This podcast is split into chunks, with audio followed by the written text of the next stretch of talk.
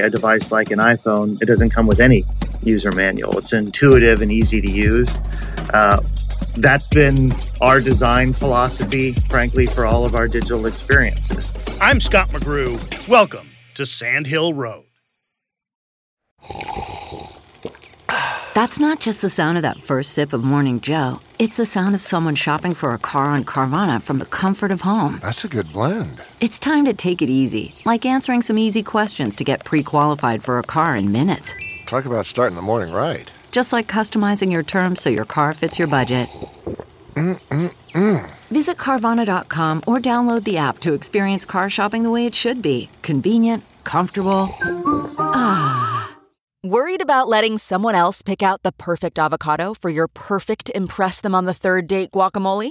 Well, good thing Instacart shoppers are as picky as you are. They find ripe avocados like it's their guac on the line. They are milk expiration date detectives. They bag eggs like the 12 precious pieces of cargo they are. So let Instacart shoppers overthink your groceries so that you can overthink what you'll wear on that third date. Download the Instacart app today to get free delivery on your first three orders while supplies last. Minimum $10 per order. Additional terms apply.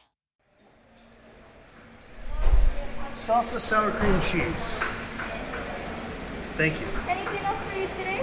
No. Would you like a bag? Yes, please. Twelve thirty-eight. The crinkle of the bag containing the Chipotle burrito. I swear to myself, I will not try to eat in the car, but always end up trying to eat in the car.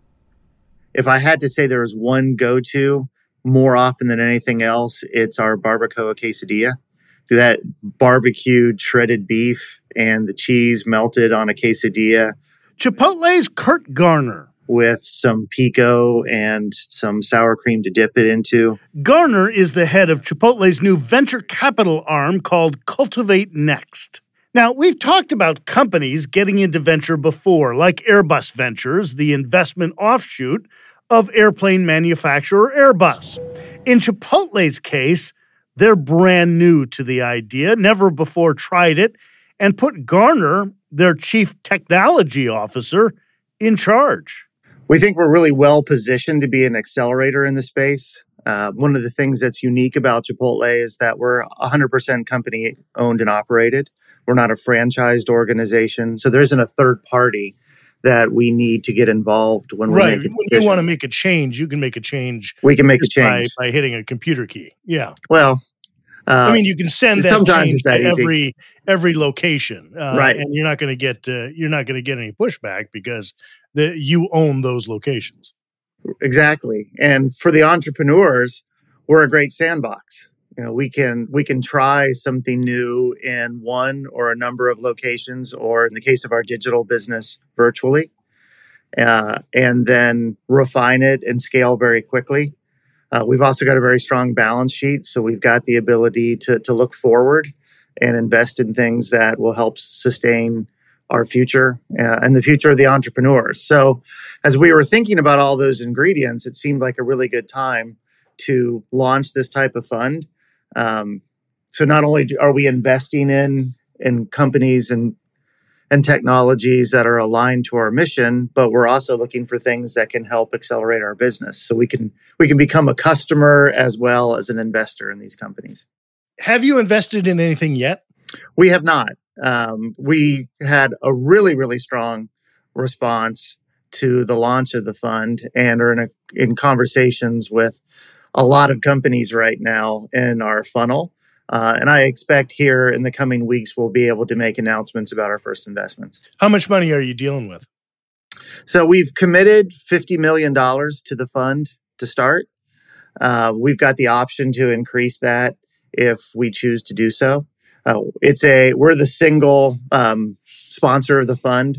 That we're not uh, involving other companies or entities right now. So again, we've got the ability to make the decision unilaterally on where we invest, how much we invest, and whether or not we want to increase the size of that fund over time. Have, you set a metric for success? I mean, it you know, in a on a traditional venture firm fund, it's well, we want X percent, right? I mean, we want to grow our limited partners' money.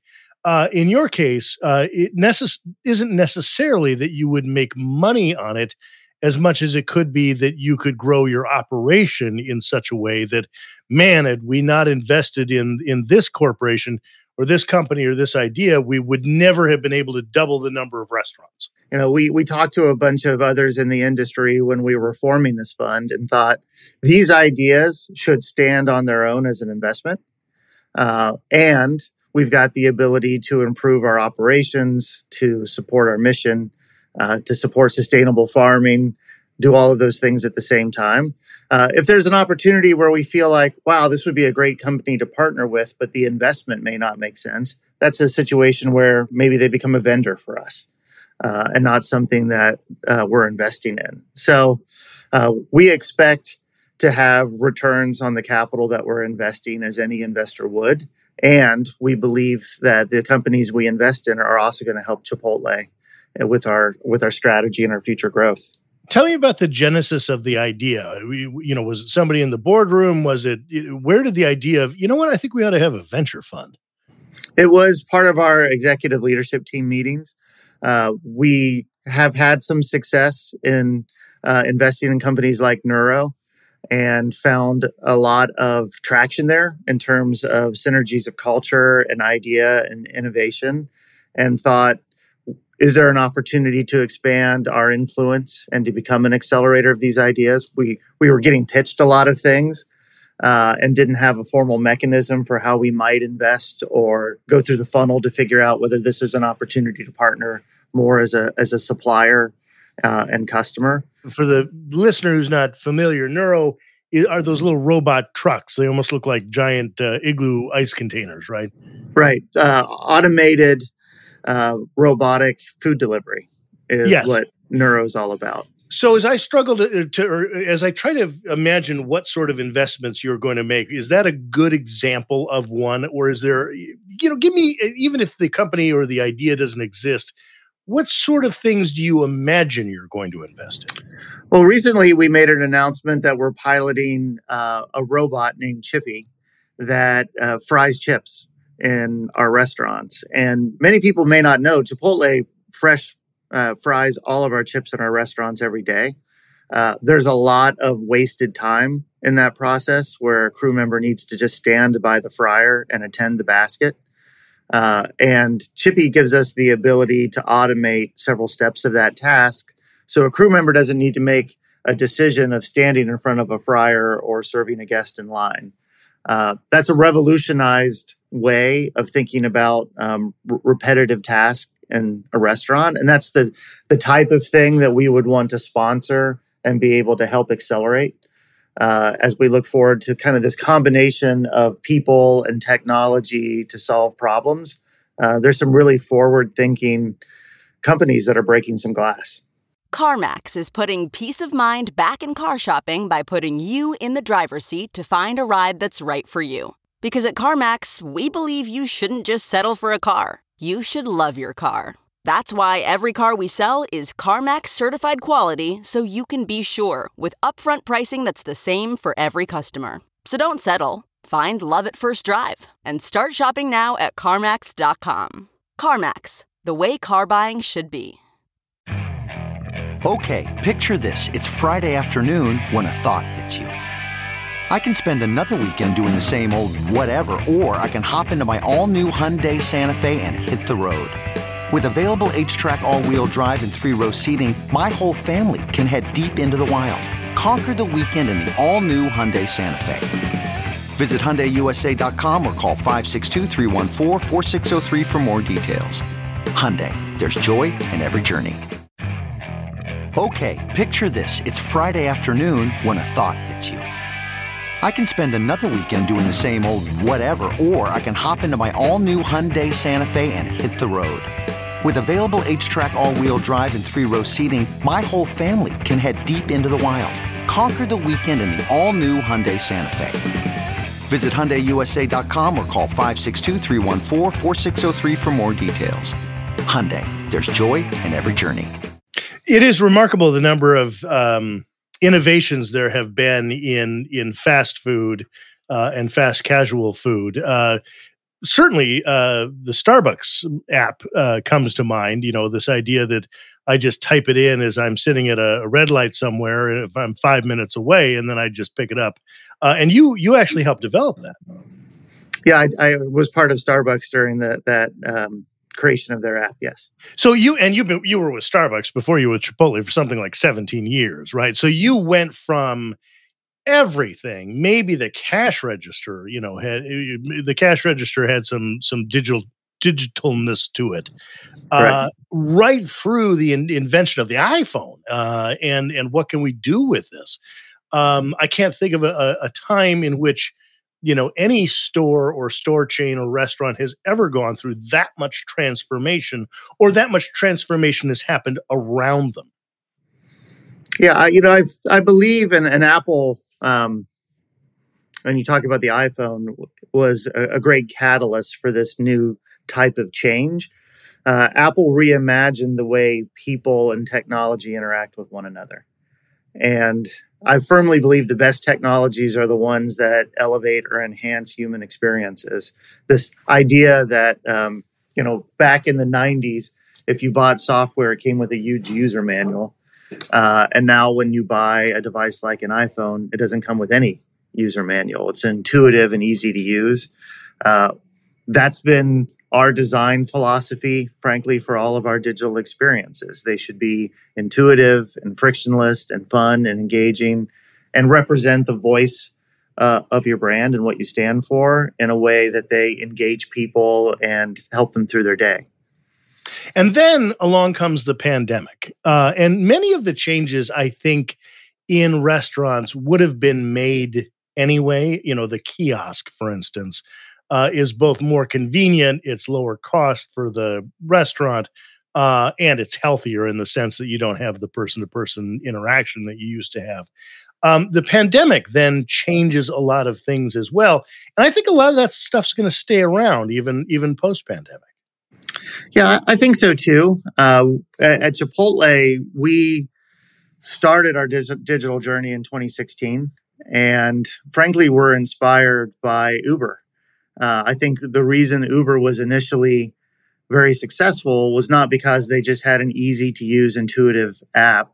Uh, they made it really easy to be a driver and pulled the thread of digital all the way through their business model and experience. And in 2016, as we built an app for Chipotle, our digital business was maybe $100 million at the time, was primarily fax driven. Um, our decision was to build a dedicated digital kitchen within each restaurant so that a crew member never had to make the choice of serving the guest that was standing in front of them versus serving the guest that was coming in digitally. And all of that foundation was put into place, uh, you know, rapidly. Again, company operated business. By 2018, all of our restaurants had a dedicated digital kitchen. Uh, we had pulled that thread completely through with technology into those digital kitchens that show a crew member visually what to create in the entree. So we're not using a bunch of text uh, to make it fast and accurate.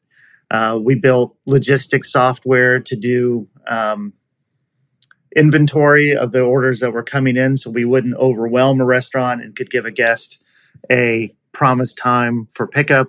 We pioneered Chipotlanes you know, Chipotle, the average time at a window is 12 seconds. The average time now to order digitally and be able to pick up is under 10 minutes. All of that was put into place before the pandemic. And the year before the pandemic started, we did a billion dollars in digital business. We did three and a half billion dollars last year.